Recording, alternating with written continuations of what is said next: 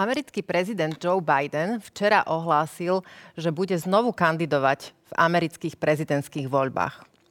Pokiaľ úspeje, tak keď skončí svoj druhý mandát, bude mať 86 rokov. Kedy je človek na svoju funkciu starý? Vítam vás pri diskusii Ligy za, za duševné zdravie na tému seniory a prekonávanie predsudkov voči ním. V štúdiu Hurricane v Bratislave vítam moje tri hostky. Je nimi, alebo sú nimi pani Elena Žigová, pani Elena Ondrušková a Zorka Butorová, s ktorou sa veľmi dlho dobre poznáme. Vítajte. Ďakujem. A veľmi spontánne sa spýtam, kedy ste si vy pomysleli prvýkrát, že uh-huh, na toto som asi už trochu pristará? Prišla taká otázka niekedy? Alebo také skonštatovanie? Ja pomerne často. Keď príde únava z práce, tak si hovorím, toto už nedám.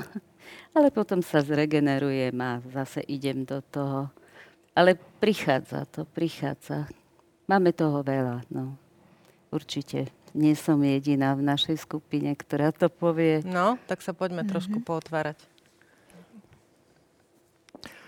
Ja možno, keď môžem, eh, keď si tak spomínam do minulosti, eh, že človek má pocit, keď je mladší, že, že tá doba, keď je starý, je trošku iná ako teraz perspektívy tejto aktuálnej. Čiže keď som bola mladá, tak som mala pocit, že 30 sú starí a tak ďalej. Že keď som mala 20, tak som bola proste super zrelá. A pre mňa teda ten pocit, že dôchodok, že to už je teda hrozná staroba, že potom už sa nič nebude diať. A keď som ja sama mala 60 tak som mala pocit, že však ešte sa cítim byť pripravená na mnohé veci, veľa vecí zvládam, že som vlastne a dušou akoby taká istá, ako som bola, keď som bola mladšia. A tie obmedzenia, áno, prichádzajú, ale možno skôr na niektoré, na niektoré oblasti, ako spomínala teda aj Lenka, že keď niečo nezvládam fyzicky, keď niektoré veci zabudám, čo je spojené so starobou, tak si poviem, no tak možno toto už pre mňa nie je celkom OK. Ale potom si zase nájdem, že niečo iné, čo v tom môže byť fajn. Mm-hmm. Hej, akoby. Zorka, tvoja mm-hmm. reflexia?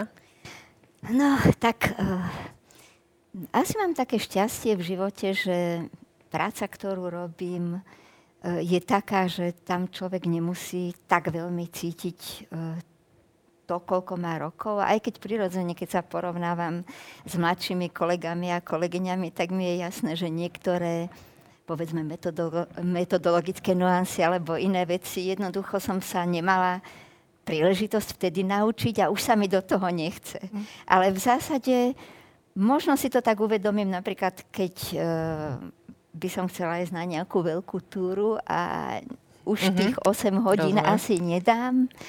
Dám menej, čiže učím sa trošku sa tak nejako krotiť v tom, že človek môže mať veľkú radosť a pôžitok aj z veci, ktoré povedzme nerobí tak celkom intenzívne. Čiže má svoje hranice.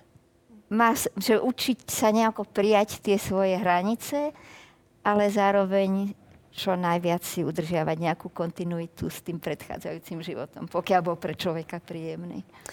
Dôvod, prečo sa na to pýtam, je, že keď som pripravovala si vlastne nejakú uh, schému, ako budeme hovoriť v tejto debate, tak uh, mi napadlo, že každý máme nejaké očakávania od toho, ak, aký budeme, keď budeme v nejakom svojom životnom období. Eh, čo asi eh, budeme robiť, ako nás to bude naplňať, ako to budeme zvládať. A najmä u žien sú tieto predstavy často veľmi prehnané. A respektíve máme pocit, že musíme zvládať oveľa viac. A potom niekedy narážame práve na tie limity. Eh, nielen ale vnútorné, ale niekedy aj na limity spoločenské. To znamená, že aká, aké očakávania alebo aké stereotypy, nejaké predsudky voči ľuďom istého veku v istej perióde života uh, máme. A uh, teda kým začneme hovoriť o tom, čo to je vlastne senior, kto to je, tak uh, ja osobne poviem, že keď som sa blížila k 40 tak som uvažovala nad tým, ako nejako som to neprecitovala, že čo to asi bude, ale už keď to naozaj, že iminentne prichádzalo k tomu dátumu, tak som mala pocit, že tam sa niečo proste veľké udeje, že sa niečo zlomí, že to bude niečo pre mňa, uh, no poviem to tak, že tragické. Samozrejme, nič sa uh, tragického nestalo.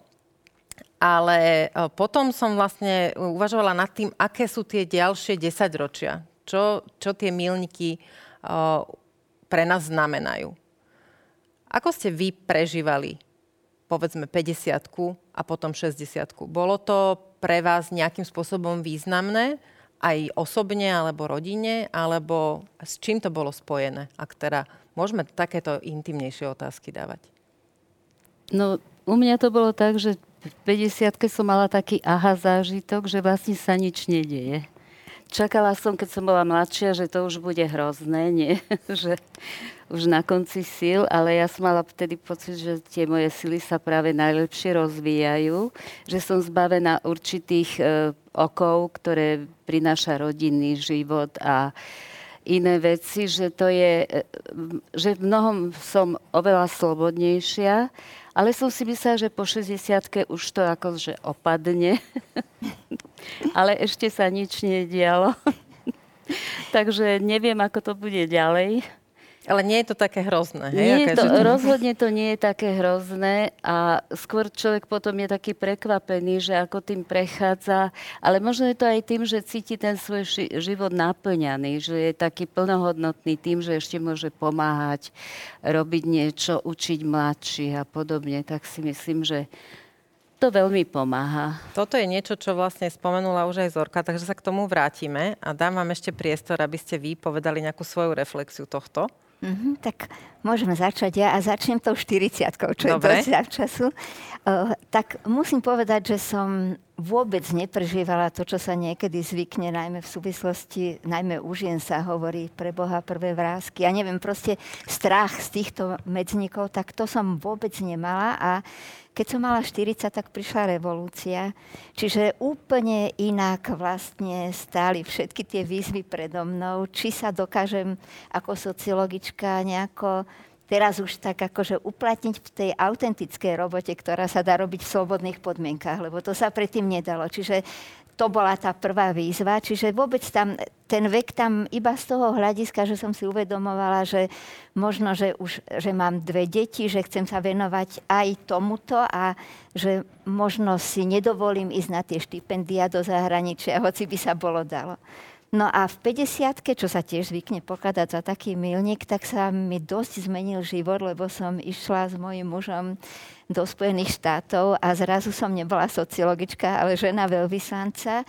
Najprv som z toho mala veľký nejaký stres, že prídem o tú svoju robotu a tak, ale potom sa to ukázalo vlastne ako taká príležitosť iným spôsobom zúžitkovať to, čo človek v sebe má. Čiže zase ten vek vôbec ako žiadny medzník to nebol. No a v 60 to tiež je ako také obdobie, ktoré, taký milník, ktorý sa zvykne nejako aj už sa blížime oslavovať. K tomu Niekto dokonca to radšej dôchodku. už akože mlč, Aha, pomlčí žena, uh-huh. že mám 60 tak sa pamätám, že vtedy som práve dokončila nejaký projekt v našom inštitúte a že vlastne bola prezentácia tej knihy. Čiže zase som, vôbec som nemala pocit, že teraz už sa začína nejaké obdobie, kedy, kedy sa už bude musieť E, vlastne posunúť do tej roli, ktorá sa volá, kedy starším ľuďom zvykla teda tak nejako pripisovať, tej tzv. bezrolovej roli, že od istého veku treba vycúvať z toho verejného života a nechať, ponechať priestor mladším. Tak tento a pocit som nemala ani A to vtedy. ešte stále tento Ale postoj tento, niektorí ľudia toto, majú? Áno. Do tretice? Mm, tiež v podstate podobne ako Zorka, že som neriešila tie vekové Hm, akoby medzniky, alebo ako to mám povedať. A ja som sa zamyslela, keď ste rozprávali, že ako to bolo u mňa, nevedela som si ani spomenúť. A akoby skôr to bolo teda o tom, že, že ten život bol medznikovaný alebo uh, limitovaný alebo teda nejako rátaný na obdobia, ktoré súviseli s nejakými okolnostiami zvonku. Hej, že, mm-hmm. že keď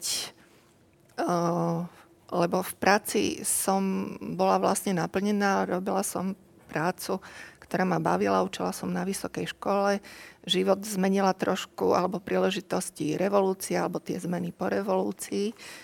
A áno, súviselo to s tým, že som bola ešte v tom takom tom produktívnom veku 40, potom 50.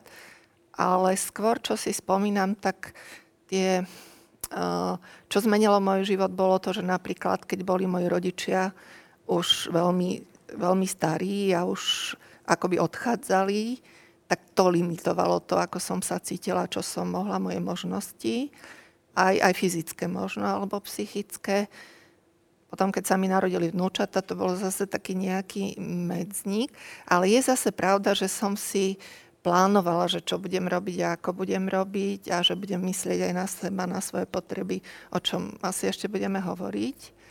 Čiže myslela som na to, ale zároveň v tom bolo to, čo, čo už tu zaznelo viackrát, že vždy som sa cítila lepšie, ako som si myslela, že sa budem cítiť, ano. ako keby na Že tie očakávania ano, boli vždy ano, také, že to bude ano, viac ano, strašidelné že, a že ako 60 som proste kľudne dokázala robiť. To ma veľmi upokojuje. hlúposti, ktoré, ktoré ako možno robia čo sa očakáva teda od mladších ročníkov. Ale áno, také tie fyzické limity, to som, to som cítila, hej, že, môže mi zlyžovať, ale teda no, opatrne. Dôvod, e, prečo dávam tie otázky takto cez tú, to, to osobné prežívanie, je najmä preto, lebo ľuďom, ktorí nás pozerajú alebo počúvajú, e, by som chcela vlastne takýmto spôsobom cez vás priniesť aj ich osobné precítenie toho, čo to znamená starnutie, čo to je starnúť, pretože to je niečo, čomu sa nevyhne nikto z nás každý to môžeme očakávať, že sa do toho, ak teda budeme zdraví a budeme mať to šťastie, tak sa jednoducho toho veku dožijeme. A dôležité je, akým spôsobom nielen budeme nastavení my, ale akým spôsobom sa spoločnosť naučí vnímať uh, hodnotu vlastne ľudí, ktorí starnú, pretože naša populácia v Európe aj na Slovensku starne. Je nás uh, čoraz viac tých, ktorí sú starší, než tí, ktorí sa rodia. A, a teda je podľa mňa dôležité, aby sme pochopili uh, to, že starí ľudia nie sú príťažou, že, to nie, že tie predsudky, ak dovolíte teda pre mňa, kedysi bola predstava seniora vnímaná cez ten vozíček, ja som povedala pred pár rokmi mojim deťom, že raz, keď mi kúpia ten nákupný vozíček, ktorý inak veľmi tuží mať, lebo nosiť, nosiť z mesta ťažké nákupy, eh, keďže nevždy používam auto, alebo snažím sa tomu vyhybať, je naozaj náročné, ale stále niekde mám v hlave to, že no už keď pôjdeš s vozíčkom, tak to už je koniec. To už budeš vyzerať ako... A pritom to je môj vlastný predsudok. Mm-hmm. Čiže Otázka eh, je, akým spôsobom teda naplňame, alebo mali by sme naplňať a svoj život tak, aby v každej tej fáze nášho života, aj s tým prichádzajúcim starnutím, sme mali stále pocit, že ten život sa oplatí žiť. Poďme z druhej strany teraz. Jasné, no. Ono je to ťažké, ale uh, akoby podstate celý svoj život dá sa zobrať ako príprava teda na, na, na to starnutie, alebo v tom zmysle, že v každej fáze života, keď sme uh, pánmi svojho osudu, alebo si uvedomíme to, že aj my môžeme ovplyvňovať to, ako sa cítime a ako prežívame život a ako sa staviame hej, že k veciam. Ale jasné, že žijeme v spoločnosti a že, že máme nejaké príležitosti a máme nejaké možnosti. Uh, takže možno, možno akoby taká tá uh, príprava na to, že ja som, neviem, neviem to ani inak povedať, ale že ja som aktér hej, a kormidelník svojho života. Že nebyť teda taký... Nebyť tak, pasívny? Nebyť pasívny, mm-hmm. áno. Nebyť pasívny a ako keby vždy existujú nejaké príležitosti, nejaké možnosti, ale môžeme si ich zabrziť už len tým, že sa na to nepozrieme inak. Že, že aspoň byť otvorený. No, byť, prenechať, pre, prenechať vlastne svojmu životu dostatočnú otvorenosť je veľkou výzvou aj ano. pre mladých ľudí. To ano, teda, ano, ano, je. Hlavne, možno, hlavne dnes, možno keď je tých možností tak strašne veľa, že zvládnuť ten nápor býva niekedy veľmi, veľmi mhm. ťažké. Ako preto to možno hovorím, že mám pocit, že, že nie vždy ľudia počúvajú ako keby sami seba a sami seba vnímajú ako toho, kto aj má to kormidlo aj v rukách. Možno preto mi to tak vyvstalo. Hej. Určite je tam veľa vecí, ktoré, ktoré ovplyvňujú na to, či sme v pohode, lebo nemusíme byť zdraví, nemusíme mať šťastie na to, kde sa narodíme a tak ďalej. Tie príležitosti závisia veľmi áno, aj najmä od áno, toho, kde sa narodíme. Ale, ale stále proste je dobre mať v rukách svoj život. Elenka, mm-hmm. môžem vás poprosiť teraz na, o No, ja reakciu. som lekár, som psychiatrička, Práve tak preto. ja to zase asi postavím aj z tej medicínskej stránky. Myslím si, že držať svoj život v rukách je aj sa starať o seba. A e, veľmi zlé je, keď e, ľudia odkladajú návštevy napríklad lekára, nestarajú sa o prvé príznaky svojich chorôb mm. a mali by pravidelne chodiť na preventívky a nevidieť v tom nič, že ide sa diať niečo hrozné, práve naopak robím niečo pre seba, aby som sa udržal v tom zdraví. Sú veľké predsudky voči liekom a pritom niekedy lieky skutočne predlžujú ten aktívny život. Tak si myslím, že tam je veľká tiež rezerva preto, aby človek zobral uh, život do svojich vlastných rúk a riadil si ho aj po zdravotnej stránke. Ale pritom, prepačte, do toho ano. skočím, že je vlastne tiež taká stereotypizujúca predstava, že dôchodca buď ide na nákup s vozíkom, alebo sedí v, lekárni, uh, v čakárni u lekára. Tak áno. Čiže hovoríme ale o preventívke, ste hovorili. To áno, znamená, áno. že ja to len chcem vyzdvihnúť áno, a pripomenúť, áno. teda, že hovoríme o tom áno. sústavnom staraní sa o svoje zdravie. Áno, áno počnúť od stomatológa, mm. kde to je dobre zariadené, že tie preventívky sú povinné, keď nechcú platiť za ošetrenie. Všetko spraviť tak, aby človek naozaj e, počúval aj signály svojho tela, svoje limity, nebral to tragicky a snažil sa udržať sa v zdraví aj s pomocou lekárov, nemať predsudky. A to je mm. samozrejme hlavne o tých psychiatroch, no, mm. keď by som už mala hovoriť o sebe o svojej profesii. Tam stále tá stigmatizácia a tie predsudky sú veľmi veľké. Áno, áno. A dlho sa odsúva problém, nerieši sa vtedy, kedy by to bolo najlepšie a je to škoda. V akej, môžete byť konkrétnejšia, teda v čom, v čom Napríklad je to problém problémy? zabúdania. Uh-huh. Každá z nás už vie, uh-huh. aké asi sú. Veľmi nám dobre urobilo, sme mali taký E, na psychiatrickom zjazde ma kolegyne zastavovali a hovoria, Elena, zoberieš si ma už, lebo ja už nejak zabúdam a tak. Mm-hmm. A potom bola prednáška e, neurofyziologičky, ktorá povedala, že ako idú etapy života po 60 tohoto ubúda, tohoto. A už sa len pozerali na mňa a už sme si ukazovali, že je to OK. Čiže netreba sa toho zlaknúť. Niektoré veci sú limitované, ale zase ten potenciál, ktorý je v našej skúsenosti, a keď ho ešte dokážeme obohacovať o, o nové vedomosti, že nezostaneme proste stagnovať, tak to je zase nenahraditeľné. To je asi otázka teraz na Zorku z toho vlastne sociologického hľadiska. Ako je u nás vnímaná hodnota a vôbec spoločenský prínos staršieho človeka? No tak skúsim to, aby sme si to tak vedeli lepšie predstaviť. Niekedy je dobré dať tie veci aj do takého širšieho mm-hmm. medzinárodného kontextu, lebo uh, je ťažko sa znútra vnímať. Všetko sa nám zdá byť také prirodzené. A keď sa na seba pozrieme z takého širšieho hľadiska, povedzme z hľadiska nejakých tých celoeurópskych porovnávaní, E, tak vidíme, že vlastne ten prínos starších ľudí v našej spoločnosti sa nedocenuje alebo sa veľmi podceňuje v porovnaní s nejakým európskym priemerom. To znamená, že ešte sme tak schopní priznať to, že starší ľudia môžu byť dôležití v starostlivosti o vnúčatá, prípadne o e, iných členov rodiny, ktorí sú odkazaní na našu pomoc že môžu, povedzme, že aj finančne nejakým spôsobom prispievať pre tie mladšie generácie, čo už je teraz ako tiež oveľa menej nejako silné povedomie ako voľa kedy.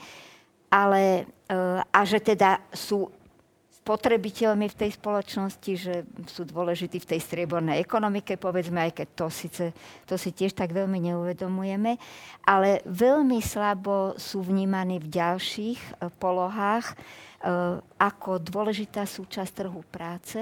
A tu je to také veľmi zaujímavé, preto lebo za posledné dekády sa účasť starších ľudí v zamestnaní a na trhu práce veľmi razantne zvýšila po dôchodkovej reforme zo začiatku tých 0 rokov, e, predovšetkým ženy vlastne vo veku nad 55 rokov, až v trojnásobne vyššej miere dnes prispievajú k tvorbe toho národného bohatstva a sú prítomné v zamestnaní. Napriek tomu v spoločnosti ten pocit, že sú starší ľudia dôležití v práci, upadá. No a takto, keď to vezmeme aj v takom porovnaní časovom, tak vlastne klesá vedomie prínosu starších ľudí v spoločnosti. A to pokladám za úplne paradoxné, aj preto, teraz to vezmem tak zase späť, že v roku 2012 sme podobne ako iné európske krajiny mali tzv. Európsky rok aktívneho starnutia a medzigeneračnej solidarity, kedy sa naštartovalo veľa programov, ktoré mali nejako aj zviditeľniť starších ľudí a zdôrazniť ich potenciál prispievať k spoločnosti. Čiže taký iný pohľad, že nie, že starší ľudia ako záťaž, ťarcha, ale ich potenciál a zamyslenie nad tým, čo s ním môžeme urobiť. Napriek tomu vlastne tá hurá, proste to obdobie tých projektov a všetkého pominulo. A sme naspäť? A sme naspäť ešte horšie ako mm. predtým. A veď si to tak uvedome, že taký pojem ako aktívne starnutie sa vôbec nedostal do slovníka a do verejného diskurzu ani jedného politika by sme si asi nevedeli povedať, ktorý teda sa pozera na otázku prítomnosti starších ľudí inak ako cez výšku dôchodkov a cez zabezpečovanie tých základných nejakých sociálnych a materiálnych potrieb. Čiže, čiže nedocenujeme ten prínos, naopak ako stále zotrvávame v tej predstave, že, že je to teda pre spoločnosť záťaž. Čo je úplne neproduktívny pohľad, pretože populácia starne a bude starnúť. A čiže my musíme úplne zmeniť prístup, ako sa k tejto výzve postaviť. Takže sme veľmi radi, že touto diskusiou zavádzame do verejného diskurzu a do slovníka aj také pojmy ako aktívne starnutie, tak si po, povedzme si, čo to vlastne aktívne starnutie je. Podľa vás. A možno, že to ne, nemusíme naplňať nejakým sociologickým e, pojmom, teda nejakým pojmoslovím a nejakou poučkou. Ale čo to pre vás, keď si, keď si to povieme, aktívne starnutie, znamená to, že čo idem aj po 60 na, na lyže? Asi nie iba to.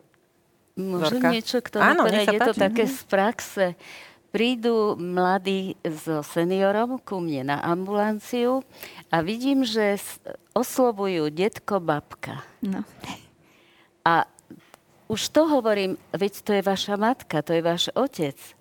Už zasunú do tej roviny, čo, áno, čo ste hovorili, no. že proste budeš sa starať o vnúčata, tam je tvoje miesto v spoločnosti. Čiže len to zopakujem, ano. aby sme to proste ano. pre poslucháčov, posluchačky pripomenuli. To znamená, že použijú slovník, ano. ktorým oslovujú svojich rodičov pred svojimi deťmi. Áno to ano. znamená, že z mami a otca sa stane detko a babka. Aj navzájom medzi sebou uh-huh. si mhm. už hovoria detko, babka, zvlášť v takých tých súdržných rodinách, kde sa veľa uh-huh. navštevujú.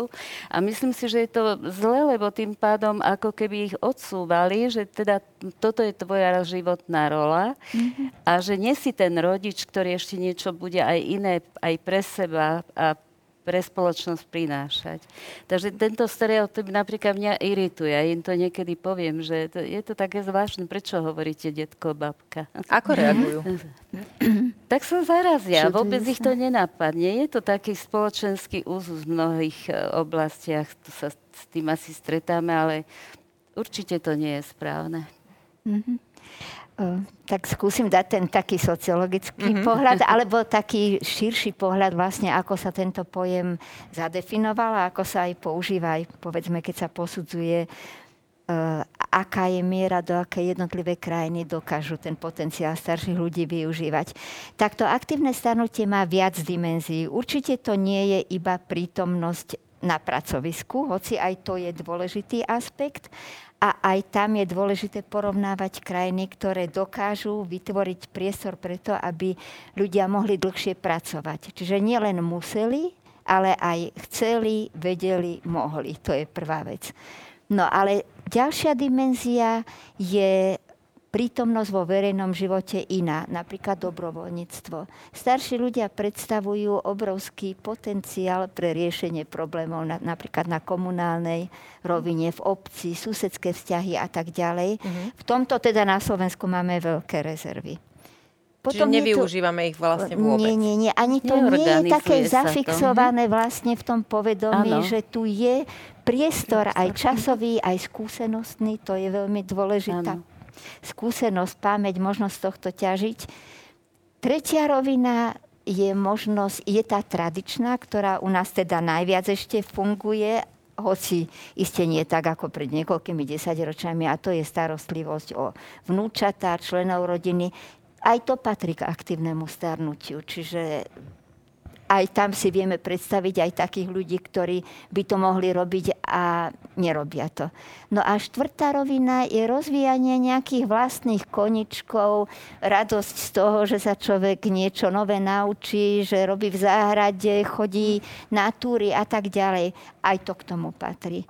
A súčasťou toho je samozrejme od začiatku vlastne, a to je asi dôležité tiež povedať, že aktívne starnutie sa začína vlastne od mladosti, že všetci, ako si už ty spomínala, Iňa, že postupne starneme a je dobre sa na to vlastne tým, že netrpíme tým pocitom bezmocnosti, mm-hmm. sa na to vlastne aj pripravujeme. Pripravovať. Takže aj to Čiže nejde len o to, že si ženy budú dávať na seba krémy a muži Vôbec budú kupovať veľké auta alebo chodiť do posilňovne, ale ide o to, aby sme sa vlastne aj vnútorne nastavovali na to, čo ten život e, prináša. Ja sem vyťahnem znovu takú svoju osobnú skúsenosť. Uh, moja mama uh, pre mňa urobila množstvo veľmi dobrých a užitočných vecí. Ja som za to nesmierne vďačná, ale jedna na ktorú naozaj výnimočne si, si vždy spomeniem a dávam na ňu pozor. Ona mi vždy pri tom svojom životnom milníku 40, 50, 60 vždy povedala, na čo sa mám pripraviť. Mm-hmm. A že aké sú jej skúsenosti, ako prežíva uh, z, z fyzického hľadiska najmä uh, tie premeny, ktoré ten vek prináša. A že čo je dobré robiť, aby som sa tomu vyhla.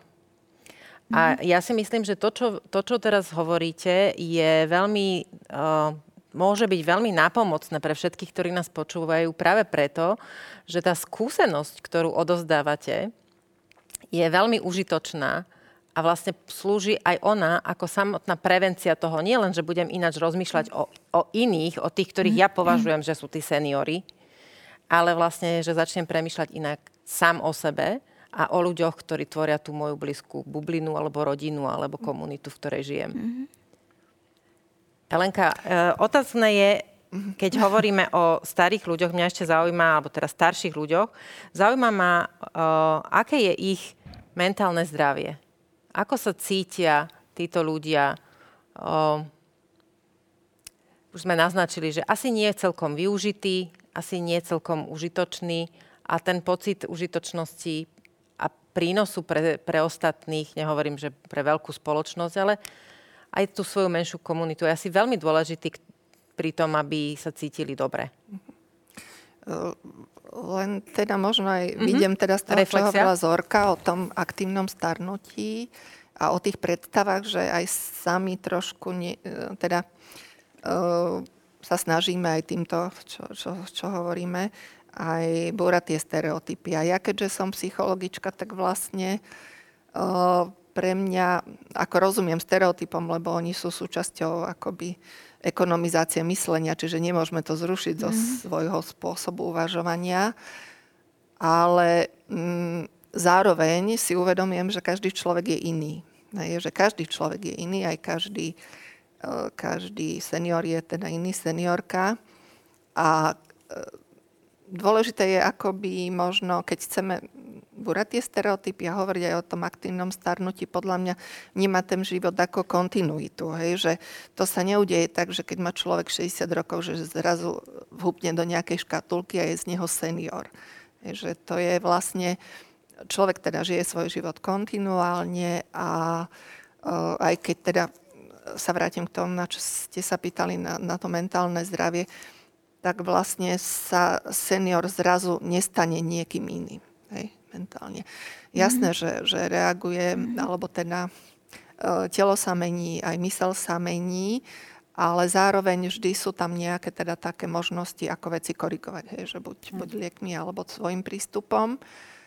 A to mentálne zdravie, áno, niečo môžeme ovplyvniť, niečo nemôžeme. To zase ne, nebudeme, mm-hmm. ťažko sa to nejako tak zjednodušie.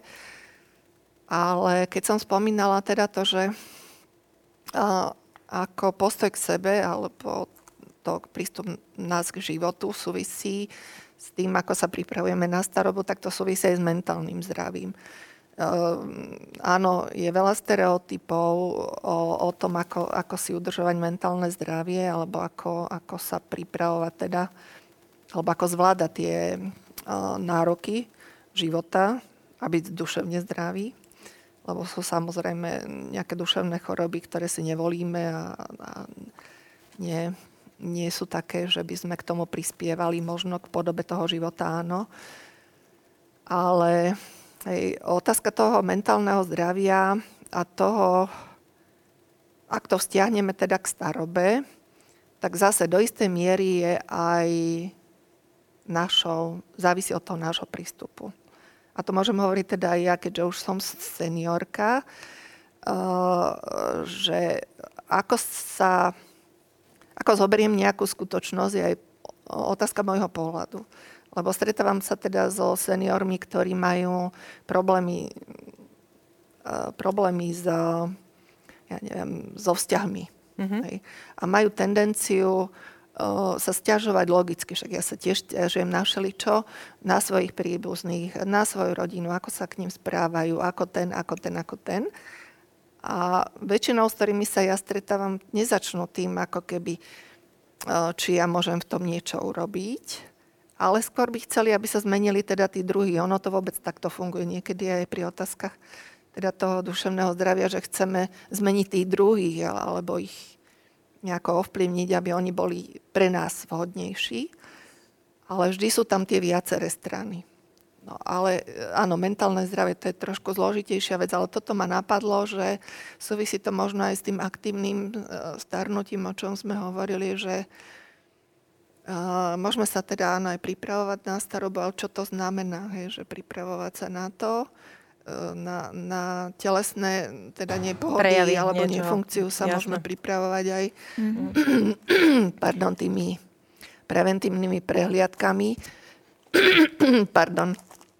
Ale ako keby, čo sa týka duševného zdravia, mm, ako by tiež, že pozerať sa na ten život trošku inak, ako niečo, niečo robiť aby sme si zlepšili nejaký ten, ten mentálny náš, nejaké kompetencie. Mindset, to nastavenie. Mm-hmm. Ono, v podstate, ak tomu dobre rozumiem, tak hovoríte aj o tom, že človek v nejakom veku je vždy len pokračovaním toho človeka, ktorým presne bol predtým. Tak, presne tak. To znamená, mm-hmm. že je veľmi dôležité, aby to naše nastavenie vôbec voči životu a iným ľuďom bolo kontinuálne mm-hmm. také, že nás to zaujíma. Zorka? Mm-hmm. Uh, dve poznámky. Prvá sa naozaj týka tohto, že to ukazujú aj výskumy, že ľudia, ktorí boli optimisti predtým, ako išli do dôchodku, čiže ešte v tom veku tej pracovnej produktivity, tak aj to obdobie vlastne po prekročení toho Prahu a pr- po odchode do dôchodku prežívajú priaznivejšie. Čiže je tam naozaj nejaká kontinuita mm-hmm. celkového nastavenia. No ale druhú takú nejakú širšiu otázku, tá sa týka toho, ako vôbec budeme tých starších ľudí definovať. A toto je ten problém, že e, v povedomí verejnosti existuje ten stereotyp, ktorý viaže to obdobie seniorské iba vlastne skôr na tú fázu, poslednú fázu života, to, čo sa niekedy zvykne nazývať ten štvrtý vek, kedy už človeku ubúdajú fyzické aj duševné síly chradne a čoraz viac sa cáva odkazaný na pomoc od ostatných. Lenže to obdobie kedy si tá spoločnosť, zadef- od ktorého si tá spoločnosť zadefinuje, že ten človek už nie je v strednom veku. E, to sa začína niekde, ťažko to je povedať aj kde, ale povedzme, že je to v tej 60 povedzme, mm-hmm. hej, alebo pre niekoho v 55-ke, mnohé aj sociálne politiky to dávajú na tú 55-ku. A teraz za normálnych okolností nasleduje ešte niekoľko desaťročí života, a tak ako si aj ty povedala, E, vlastne to je obdobie, kedy sa možno ešte väčšmi zvýrazňujú rozdiely medzi ľuďmi, ako boli viditeľné, keď tí ľudia boli mladí. Čiže ten paušalizujúci, taký generalizujúci prístup sa naozaj na to nehodí. Preto sa začal používať aj ten pojem tretieho veku, alebo tej tzv. mladej staroby, alebo všelijako inak sa to pomenúva, aby sme sa tak nejako trochu vyhli aj tomu, čo sa vlastne ako takéto negatívne nálepkovanie spája s tým pojmom staroby, hej, alebo starého človeka. Preto sa často aj používa pojem, že starší človek. Tak ja no sa tiež ja, e, ja vlastne, snažím vyjadrovať tak, áno, akože dostatočne citlivo. No a ja vlastne z, z výskumu, ktorý sme v Lani robili, teda a bol to taký opakovaný výskum po desiatich rokoch, môžem povedať, že E, tie ročníky, povedzme 60 a 65, hej, tak veľká časť tých ľudí samých seba definuje ako ľudí v strednom veku. Prípadne v staršom, ale nie v starom. Hej? A ono sa to posúva iba postupne a takoutou priaznivou správou pre Slovensko je to, že tým, ako odchádzame do dôchodku neskôr, mm-hmm. tak sa vlastne aj to povedomie verejnosti začína meniť a odsúvame si tú hranicu staroby vyššie a vyššie. No tak len na to chcem upozorniť, že ťažko je hovoriť o tejto niekoľko dekád trvajúcej etape nášho života jedným pojmom a a potom teda upadať aj do toho negatívneho nejakého stereotypu. Chcete reagovať, alebo... Ja len tak trošku ešte takú jednu poznámočku, že veľmi závisí asi aj ako si udržiava človek, aké široké sociálne pole aké vzťahy rozvíja, udržiava. Musí patriť nejakej skupine, kde ešte má aj iný rozmer tá jeho mhm. existencia, keď už napríklad nepracuje, tak má nejaký klub, alebo sa dovzdeláva a tak ďalej. Mm. Že dá sa robiť aj, aj mimo zamestnania ešte niečo, čo udržiava toho človeka pri dobrom aj mentálnom zdraví to len tak na Margo. Mm-hmm. A skutočne to senium, to je taký, taký pojem, ako e, hovorila Zorka, že to proste má zahrnúť všetkých. To nie je vôbec pravda a ten slogan vek je len číslo. Mm-hmm. to je proste tak. Každý musí to prežívať tak, ako on vnútorne sa cíti a nie čo je v kalendári.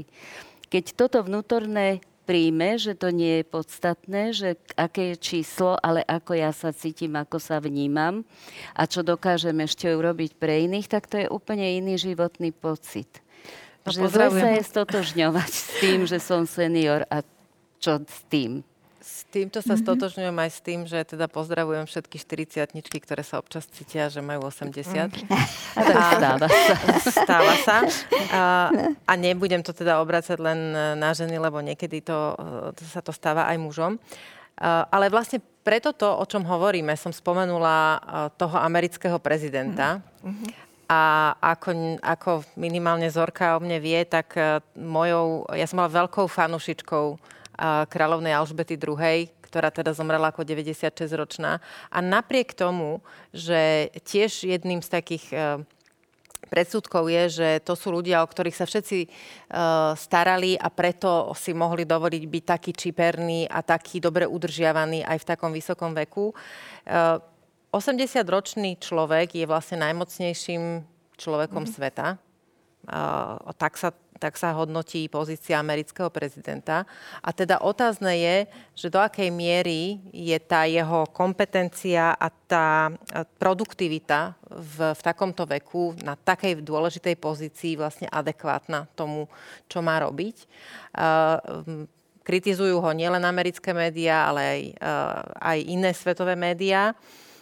Ale keď nebudeme hovoriť o takýchto exponovaných uh, funkciách, tak aj ste spomenuli, aj ty, Zorka, že veľmi veľa starších ľudí stále pracuje, je ekonomicky aktívnych a aj ženy a prinášajú vlastne do štátneho rozpočtu peniaze.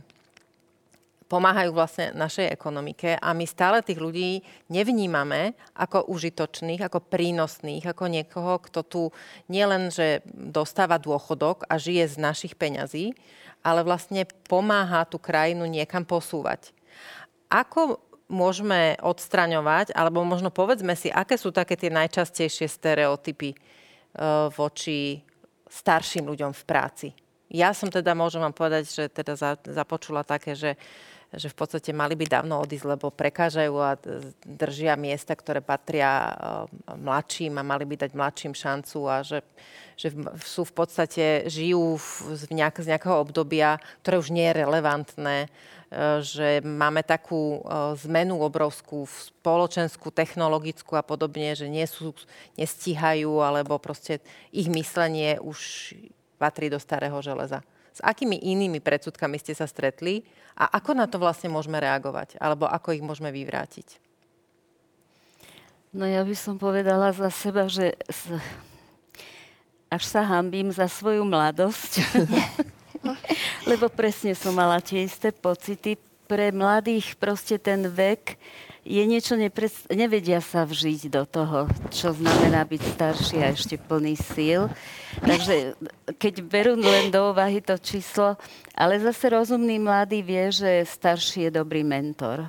Ten mentoring toho potenciálu týchto starších ľudí, to sa ničím nedá nahradiť. Škoda, že to nie je nejak spoločensky lepšie etablované. Hovorili sme o tom prednedávnom že mal by byť nejaký taký systém zamestnávania seniorov kvôli tomu mentoringu, že oni vlastne pôsobia akoby poradcovia na tých pracoviskách že sú uznávaní. Predsa ľudská e, spoločnosť už, ja neviem, od koľkých vekov veľmi dávala na starých ľudí, nie? Bola rada starších, kmeň veľmi uznával názor starších. A toto je veľká chyba, keď sa stavia iba na mladosti a nie na tej skúsenosti tých starších, ktorí môžu byť mentormi. A ja bývam mentorom rada. Mm-hmm. rada prednášam, rada proste pomáham mladším Našťastie lekárov nie je toľko, aby e, som bola nadbytočná. A priam naopak by som povedala? Priam naopak, no je to žiaľ tak, že tých mladých, ktorí by nás mali nahradiť, je naozaj neskutočne málo, ale to je na dlhšiu debatu a to by sa teraz asi nedalo obsiahnuť. Zorka? Mm-hmm. No ono to tak dosť súvisí aj s tým, aký typ práce ľudia vykonávajú. Sú prostredia a typy práce, kde tá možnosť využiť skúsenosť starších ľudí a využiť ich aj ako mentorov existuje a to je oblasť vzdelávania, školstva, medicíny a tak ďalej. Uh-huh. A sú potom aj e, firmy, organizácie, kde naopak vlastne je potrebná skôr nejaká tá fyzická sila, e, väčšia schopnosť prispôsobovať sa nejakým technologickým zmenám a tak ďalej. Ale v každom prípade, aj v jednom, aj v, teda nech to, keby sme to mali tak všeobecnejšie povedať, tak e, vzhľadom na to, že populácia bude starnúť, tak zamestnávateľia budú stáť e, pred tou dôležitou úlohou, aby prispôsobovali pracovné podmienky ľuďom všetkých vekových kategórií, čo znamená e, dávať ľuďom možnosť rekvalifikovať sa, dovzdelávať sa. V mhm. mnohých firmách na Slovensku a organizáciách platí to, že keď je človek po 40 už do ňoho nebudú investovať, lebo na čo. Hej? Tak to je prvá obrovská chyba, ktorá sa robí. Treba možno teda meniť ergonomické podmienky, tak aby ľudia proste mohli väčšmi aj vo vyššom veku kompenzovať inými ergonomickými podmienkami, lepším osvetlením a tak ďalej. Mm-hmm. Proste no možno je tým... dobre to povedať, lebo no. niekto vlastne ano. si neuvedomuje tie limity práve, že uh, prístup, šírka dverí, výťah, a svetlo, teplo a podobne. Ďalšia, ďalšia veľká oblasť sú vlastne je pracovný režim, dĺžka pracovného mm-hmm. času, určitá flexibilita. To, čo pred pár rokmi vôbec sme si nevedeli predstaviť práca z domu, to sa teraz veľmi výrazne pohlo mm-hmm. dopredu, ale Aspoň ešte pred desiatimi rokmi, ano. keď sme robili ano. výskum medzi zamestnávateľmi, tak vlastne bolo iba 5% zamestnávateľských organizácií, ktoré umožňovali prácu z domu. A väčšina z nich povedala, že o tom vôbec ani neuvažuje a vôbec to nepokladá za vhodné pre seba. Čiže pod tlakom pandémie a tak ďalej a aj vývoja sa toto vlastne nejako zmenilo. No a potom veľmi dôležitý je ten pracovný režim. Ľudia vo vyššom veku často e, musia pomáhať aj svojim príbuzným, napríklad sa starať väčšinou dopadá na ženy, mm. ale to sú tie sendvičové ženy, že sa vlastne starajú potom aj o svojich rodičov, ktorí už potrebujú pomoc, alebo niekto iný v rodine. A znovu, v zahraničí už firmy dokážu vlastne na toto myslieť. A tak ako sa myslí na to, že mladé mamy a otcovia musia proste mať ústretovosť od zamestnávateľov, aby mohli vlastne podávať aj ten dobrý pracovný výkon, tak takisto sa to týka aj tejto skupiny. Čiže toto celé by sme mohli označiť ako taký vekovo citlivý prístup k, k zamestnancom. No a to je niečo, čo bolo donedávna úplné novum, aj pre samotných zamestnávateľov, aj pre verejnosť, ale postupne sa to minimálne pre verejnosť stáva už niečím, e, čo mu rozumejú, že je potrebné. Asi týmto smerom teda, e, ak pôjdeme a budeme vlastne napodobňovať skúsenosť, e, ktorou už prešli vyspelejšie krajiny, povedzme škandinávské krajiny, tak máme možnosť vlastne potom kompenzovať niektoré tie zmeny v pracovných schopnostiach a spomalovať ich. Lenka, chcete k tomu niečo povedať? Ako hej, to, čo hovorila Zorka, že vlastne akoby uh, v, te, v tom to spoločenské uplatnenie, uh, mm-hmm. zase mne sa tak ťažko hovorí, že seniorov, ale teda áno, uh, je ďaleko pestrejšie, ako, ako sa niekedy teda vytvára ten dojem. Čiže o tom, ako môžu byť uh, užitoční alebo ako sa môžu aj seba realizovať, lebo to je jedno s druhým. Mm-hmm. Uh, tie predstavy si veľmi také zjednodušené. Vlastne ste sa aj pýtali na tie stereotypy, čiže tie stereotypy nám trošku brania v tom, aby sme uh, všímali si alebo reagovali na celú škálu tých potrieb, na ktoré môžu potom reagovať aj zamestnávateľia a že akoby odkrýva tie potreby tým, že akoby tá pestrosť tých ľudí v tomto veku nie je tak nejako prítomná. Že my ani nemáme ani, no síce už o, tie verejnoprávne televízie sa možno menej sledujú ako kedysi, ale o, akoby moderátorov, moderátorky v nejakom zrelom Čiže veku. Čiže nejaké vlastne osobnosti, ktoré Toto, by boli v tom veku, áno, Tomto, ktoré by sme vlastne je... videli v tom verejnom priestore a boli by oceňované. Áno, no, tak to rozumiem. Lebo sú veľmi, áno, kompetentní v rôznych sférach života, teda ľudia aj v tom zrelom veku, ale, ale málo sa to normalizuje tým, ako sa, ako sa to v tom verejnom živote nejako prezentuje Áno. alebo ukazuje. No a ešte k tým stereotypom ma napadlo, že naozaj potom je takáto predstava o tom, keďže ich nevidíme a nepočujeme nás, ako rozprávame, rozmýšľame niektorých veci, zase také niektoré stereotypy, úplne taký epizodický srandovný zážitok, môj osobný. Keď sa zbierali, ako sa zbierajú také tie petície, alebo teda podpisy na petície, tak čo myslíte, koho mňa oslovujú? Akoby na podpis, že predpokladá sa, že ja budem mať určitý politický názor. No. A ja som teda pri prechádzke musela naháňať teda tých, ktorí mali petičný hárok a mali to, teda to bola strana, ktorá sa primárne orientuje na mladých voličov, aby som to teda neformulovala, akože ja to chcem podpísať. Lebo mňa mm-hmm. úplne systematicky obchádzali že teda ja Aha, ešte že, navyše čiže tým, nie, že že... by vás, akože, už Áno, som to porozumela, áno, áno. čiže vás vlastne vylúčili, že vy nie ste ma. tá Áno, dostatočne... áno, áno. áno. Že oslovovali Nechcem teda povedať, aká. Áno, áno, áno, nechcem použiť to Áno. slovo na schvál, ale teda, že Áno. nie dostatočne myslíte dopredu a Tak. otvorene a slobodne. áno, pretože, áno. Aj napriek Mhm. tomu, teda, že uznávam mnohé teda akoby liberálne hodnoty, alebo som veľmi otvorená a tak ďalej. Čiže akoby automaticky sa predpokladá, že ja mám nejaké názory. Konzervativizmus. Áno, áno. Tak.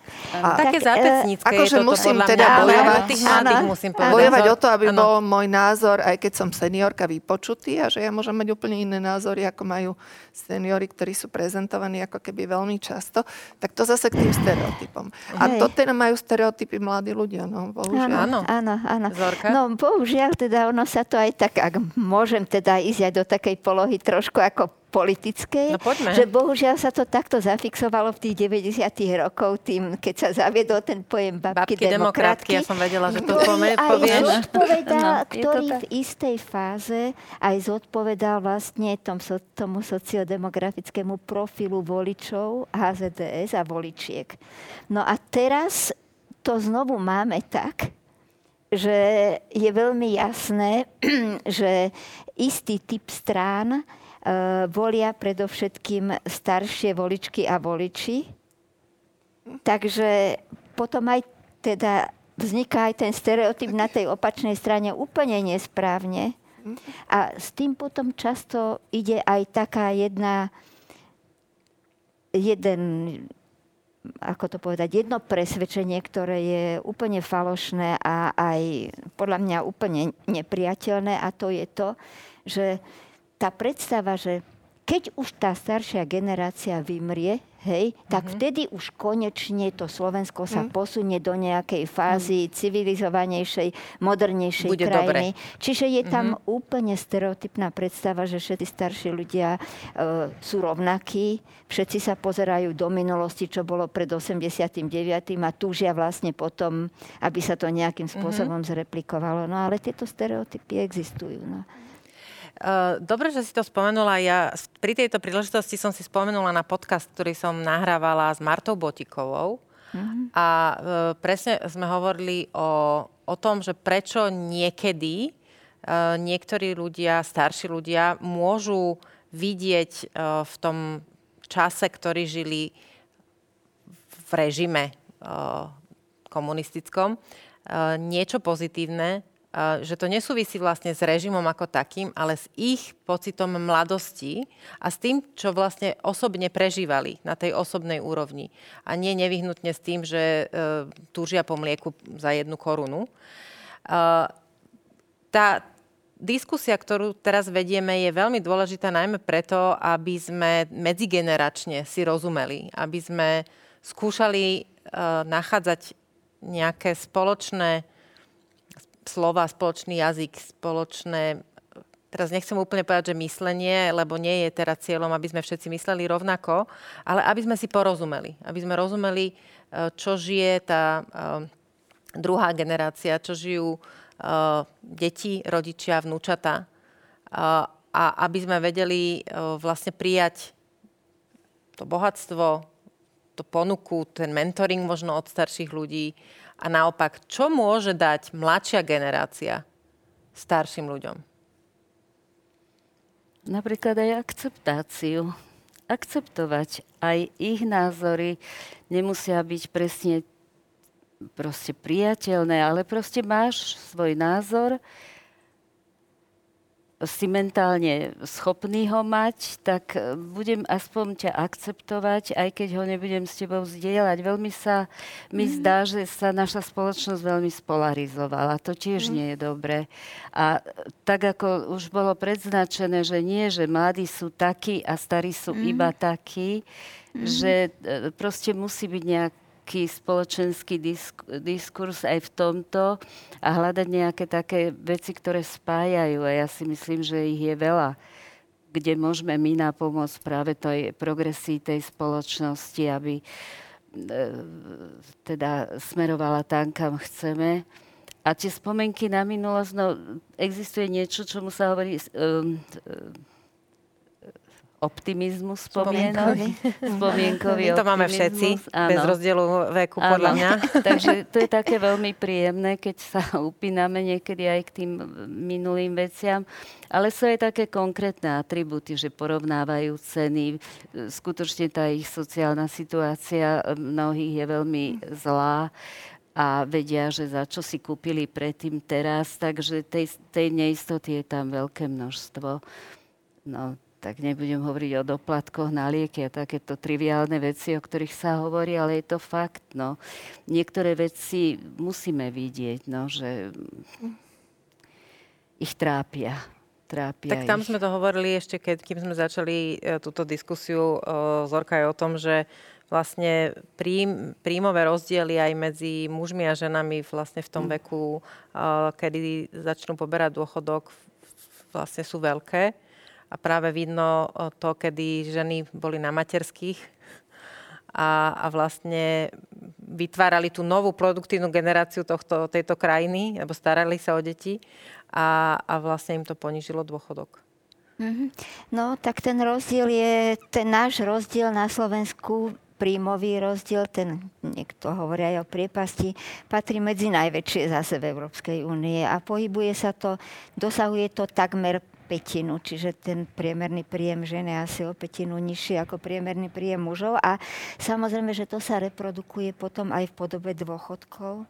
No plus tam pribúda jeden moment veľmi závažný a to je feminizácia staroby. Ženy žijú dlhšie, priemerný vek dožitia je výrazne vyšší a nielen to, ale ženy oveľa väčšmi zažívajú osamelosť, pretože zriedkavejšie vstupujú do ďalších vzťahov a tak ďalej. Čiže ten tlak na tú materiálnu situáciu a tie sociálne problémy sú naozaj vyššie.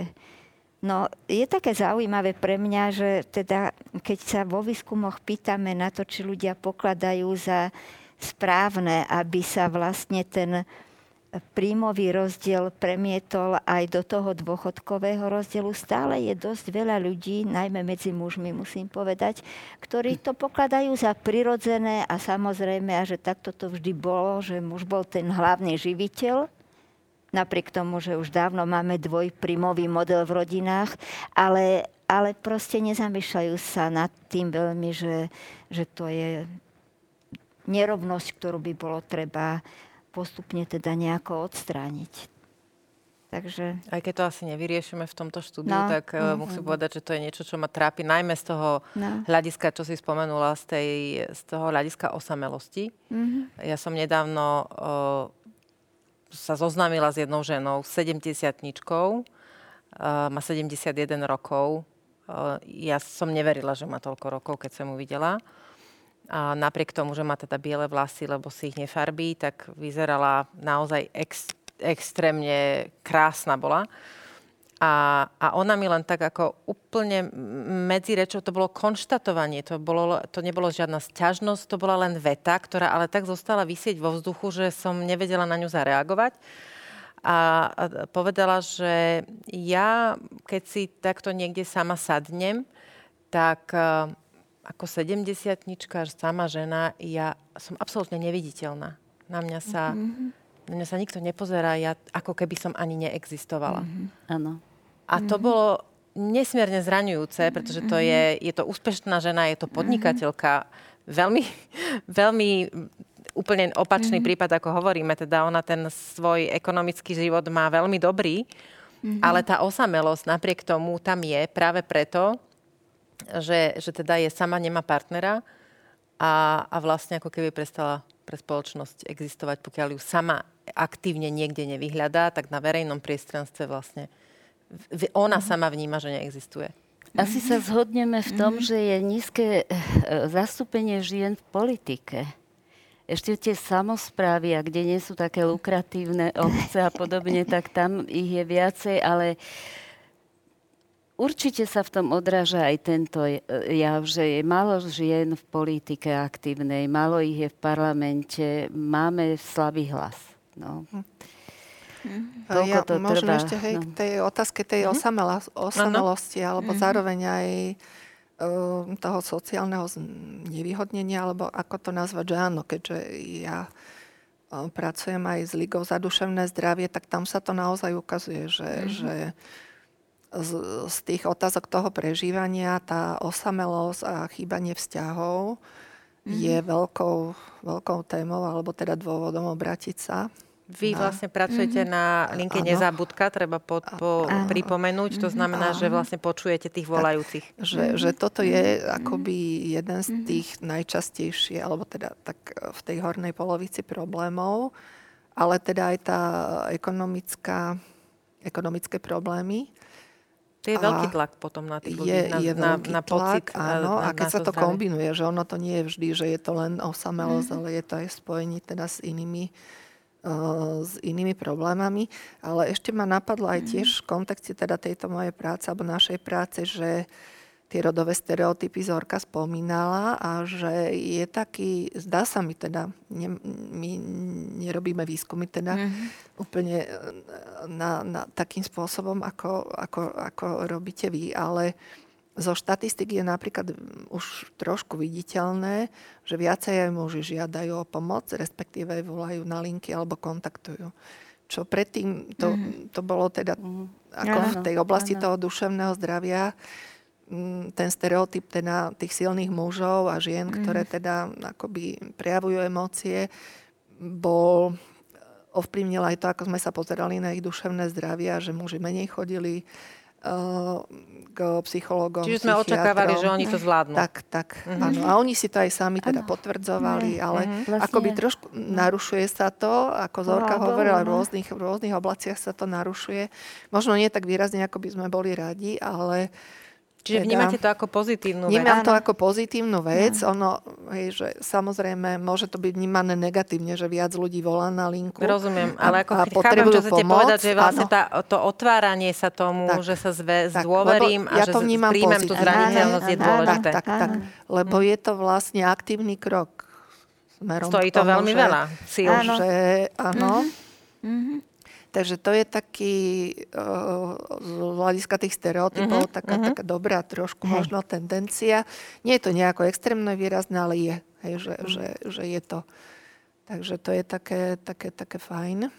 Inak neviem, ako je to teraz s tými štatistikami, ale uh, v štatistikách samovražednosti vlastne prevládali muži na, mm-hmm. okolo Stále 70 rokov mm-hmm. a to boli tí, ktorí ne, nevedeli mm-hmm. požiadať, nechceli požiadať o pomoc. Mm-hmm. Takže toto je veľmi dobrý trend. Snaď mm-hmm. to bude teda ešte Ešte nechám Zorku reagovať a otvorím úplne poslednú tému. Uh-huh.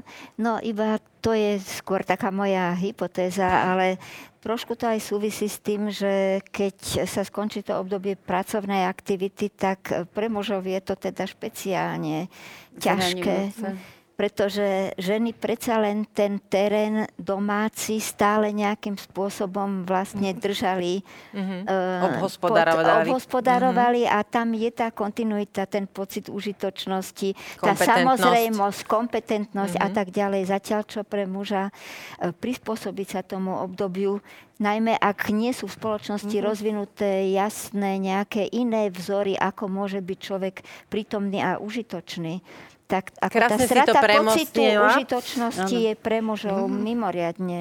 Ano. Aspoň to je moja, asi to tak je, nie? Je, Predpokladám, je. že... Mm-hmm. A je to vidieť aj pri depresiách, že žena požiada o pomoc mm. a muž to nedokáže. Hej. Je to naozaj veľký problém, keď viem v tej rodine, že tá depresia u toho muža je mm. a oni nevedia nájsť spôsob, ako ho dostať ku mne, aby sa mu pomohlo. No. A pritom stačí len jedna terapeutická kúra, jeho život sa zmení, mm-hmm. nadobudne znovu tú kvalitu, ale muži sa veľmi neradí priznávajú k tomu, k že nejaké. sa zle cítia, že majú tú depresiu. Veľmi mm. dobre ste premostili vlastne na tú poslednú oblasť, ktorou uh, dnes ukončíme tú debatu, ktorú sme viedli na, na tému neviditeľných ľudí, teda ľudí uh, staršieho veku. A to je vlastne, akými spôsobmi uh, hľadáme nejaké riešenia toho, čo sme pomenovali ako problém. Existujú nejaké spôsoby, ako zapojiť opäť alebo zvýšiť zapojenosť starších ľudí, ktorí, dajme tomu, nie sú v, v pracovnom procese, do tých spomínaných dobrovoľníckých aktivít alebo do komunitného života do takej miery, aby sa začali cítiť užitočnejší, aby mali pocit, že znovu žijú, že ich e, život je naplnený. Poznáte to e, z, zo svojho okolia alebo vlastne aj z pracovného uh, života. Určite Myslím, existujú nejaké občianské združenia, alebo že to, čo môžeme hľadať ako dobré príklady, ktoré možno replikovať niekde inde. Na linkách pomoci podľa mňa určite je veľa ľudí, ktorí vlastne akoby profesionálne fungovali celý život a v nejakej podobe, ako hovorila Zorka, že je to skôr otázka tých podmienok pracovných alebo toho nastavenia, že v akej podobe sa vyžaduje teda, aby ten senior, seniorka akoby bol zapojený do tej práce, hej, že sa dá akoby redefinovať uh-huh. možno hej, uh-huh. tie požiadavky pracovné. Ale veľmi, teda napadol ma jeden príklad, ktorý úplne možno je z takej sféry uh, o mami, čo fungujú vlastne. V, no. Perfektné, že to spomínate. Uh, čiže no možno ostatní fungujú Kľudne ako aj také povedzme, že čo to je. mami, ale teda ako projekt uh, v podstate podporí uh, mám alebo teda rodičov v nejakých vylúčených osadách alebo v, v vylúčených komunitách. Vylúčených mm-hmm. komunitách. A to je úplne skvelý spôsob, hej, že, že je to zároveň príspevok k riešeniu sociálnych problémov, e, efektívne využitie alebo krásne využitie tých kompetencií, ktoré vlastne e, seniorky majú a podporujú. Učia je také hlúpe slovo, ale e, možno im ukazujú možno robia to, čo robili oni a čo bolo efektívne a sú veľmi užitočné. Je to jeden z veľmi krásnych teda projektov. A funkčných. Ktorý, ktorý mm-hmm. funkčných projektov. No existujú rozličné občianské združenia, ktoré vlastne takýto priestor vytvárajú. Či už sú to organizácie, ktoré združujú predovšetkým starších ľudí, rozličné tie kluby dôchodcov, ale aj také už modernejšie organizácie, ktoré teda tiež so staršími ľuďmi pracujú a podporujú ich v rozličných koničkoch, rozličných aktivitách, ale aj na takej tej spontánnej úrovni všeličo vznikne. Napríklad, že niektoré škôlky majú spoluprácu so staršími ľuďmi, ktorí chodia deťom čítať Čiže rozprávky. medzigeneračné spojenie. Medzigeneračne, mm-hmm. pretože tá rodina je čoraz menej viacgeneračná a mnohé deti ani starých rodičov nepoznajú alebo sa k ním dostanú raz do roka. Hej? Čiže tá prítomnosť starších ľudí vlastne aj keď to nie sú priamo príbuzní, tak uh, umožňuje vôbec ako vytvoriť nejaké také medzigeneračné puto. A aj, takže takéto možnosti existujú. A, čiže je to aj taká tá, na takej tej ano. spontánnej, ano. Mhm. ako aj spontánnej nejakej imaginácii jednotlivcov. Nedá sa to všetko vlastne mm. formalizovať nejako alebo nad, nadirigovať. Ono to určite niekde aj tak funguje prirodzene, ale taký ten princíp, ako keby toho komunitného života, tak, že na čo my sme veľmi to, neboli tak. predtým naučení. A už sa, to, už sa to posilňuje, lebo viem, že ja som počúvala, ale neviem konkretizovať aktivity aj e, mladých ľudí, ktorí žijú teda v nejakom dome a organizujú nejaké akcie pre hej, teda hej, všetkých hej. ľudí, ktorí tam žijú a každý má nejaký... Pozdravujeme zrejme. Tie rozličné áno, vnútrobloky, áno, vnútrobloky hej, a, tam sa to, a, tam a tak ďalej. Čiže akoby no len e, chcem pripomenúť to, že to nemusí byť organizované samozrejme vždy nejako centrálne alebo nejakým spôsobom, mm-hmm. ale ten, ten komunitný život uh, umožňuje vlastne to, aby aj aby to bolo inkluzívne, to, čo hovoríme, hej, že aby sa tam mm-hmm. zapojili, mali možnosť zapojiť všetci ľudia svojím spôsobom a v rámci svojich kompetencií, hej, že nie len a ešte sme ani nehovorili o takých tých intersekcionalitách, že znevýhodnení a naozaj z, teda aj mentálne alebo s inými mm-hmm. problémami, že, mm-hmm. že, že, že tá rôznorodosť, akoby priestor pre komunitu rôznorodosti. Mm-hmm. Sa, to by bolo pekné. No. Áno. To je asi No. podstatné. Ako žije tá komunita, akým spôsobom sa vie vyjadriť. Napríklad sa mi veľmi páčia aj tie spevácké súbory seniorské, ako oprašujú aj tú ľudovú kultúru a nájdu tam proste ešte vyžitie a vedia to odovzdať ďalej. A tiež chodia aj medzi deti spievať alebo do tých seniorských e, zariadení. Aj to je spôsob, ako sa vyžiť v starobe. Ďakujem veľmi pekne dámy za dnešnú podnetnú diskusiu. Sme prekročili tú hodinu, o ktorú som e, vám na začiatku avizovala. Ďakujem všetkým, ktorí ste nás e, dnes sledovali alebo ktorí ste si pozreli túto diskusiu v zázname. A ak teda môžem na záver, by som dodala možno len toľko, e, že skúšajme e, vychádzať všetci zo svojich komfortných zón, či sa týka tá zóna e, postoja k sebe samým, alebo nejakého predsudku a stereotypného pohľadu na niekoho iného, ktorý aj vyzerá a, a možno správa sa ináč tým, že je starší, nevyhnutne to nemusí znamenať, že je menej relevantný alebo že nám nemá čo povedať. Ešte raz veľmi pekne ďakujem Elenke Ondruškovej, Ďakujem. Zorke Bútorovej a Elenke Žigovej. Ďakujem pekne. Dovidenia.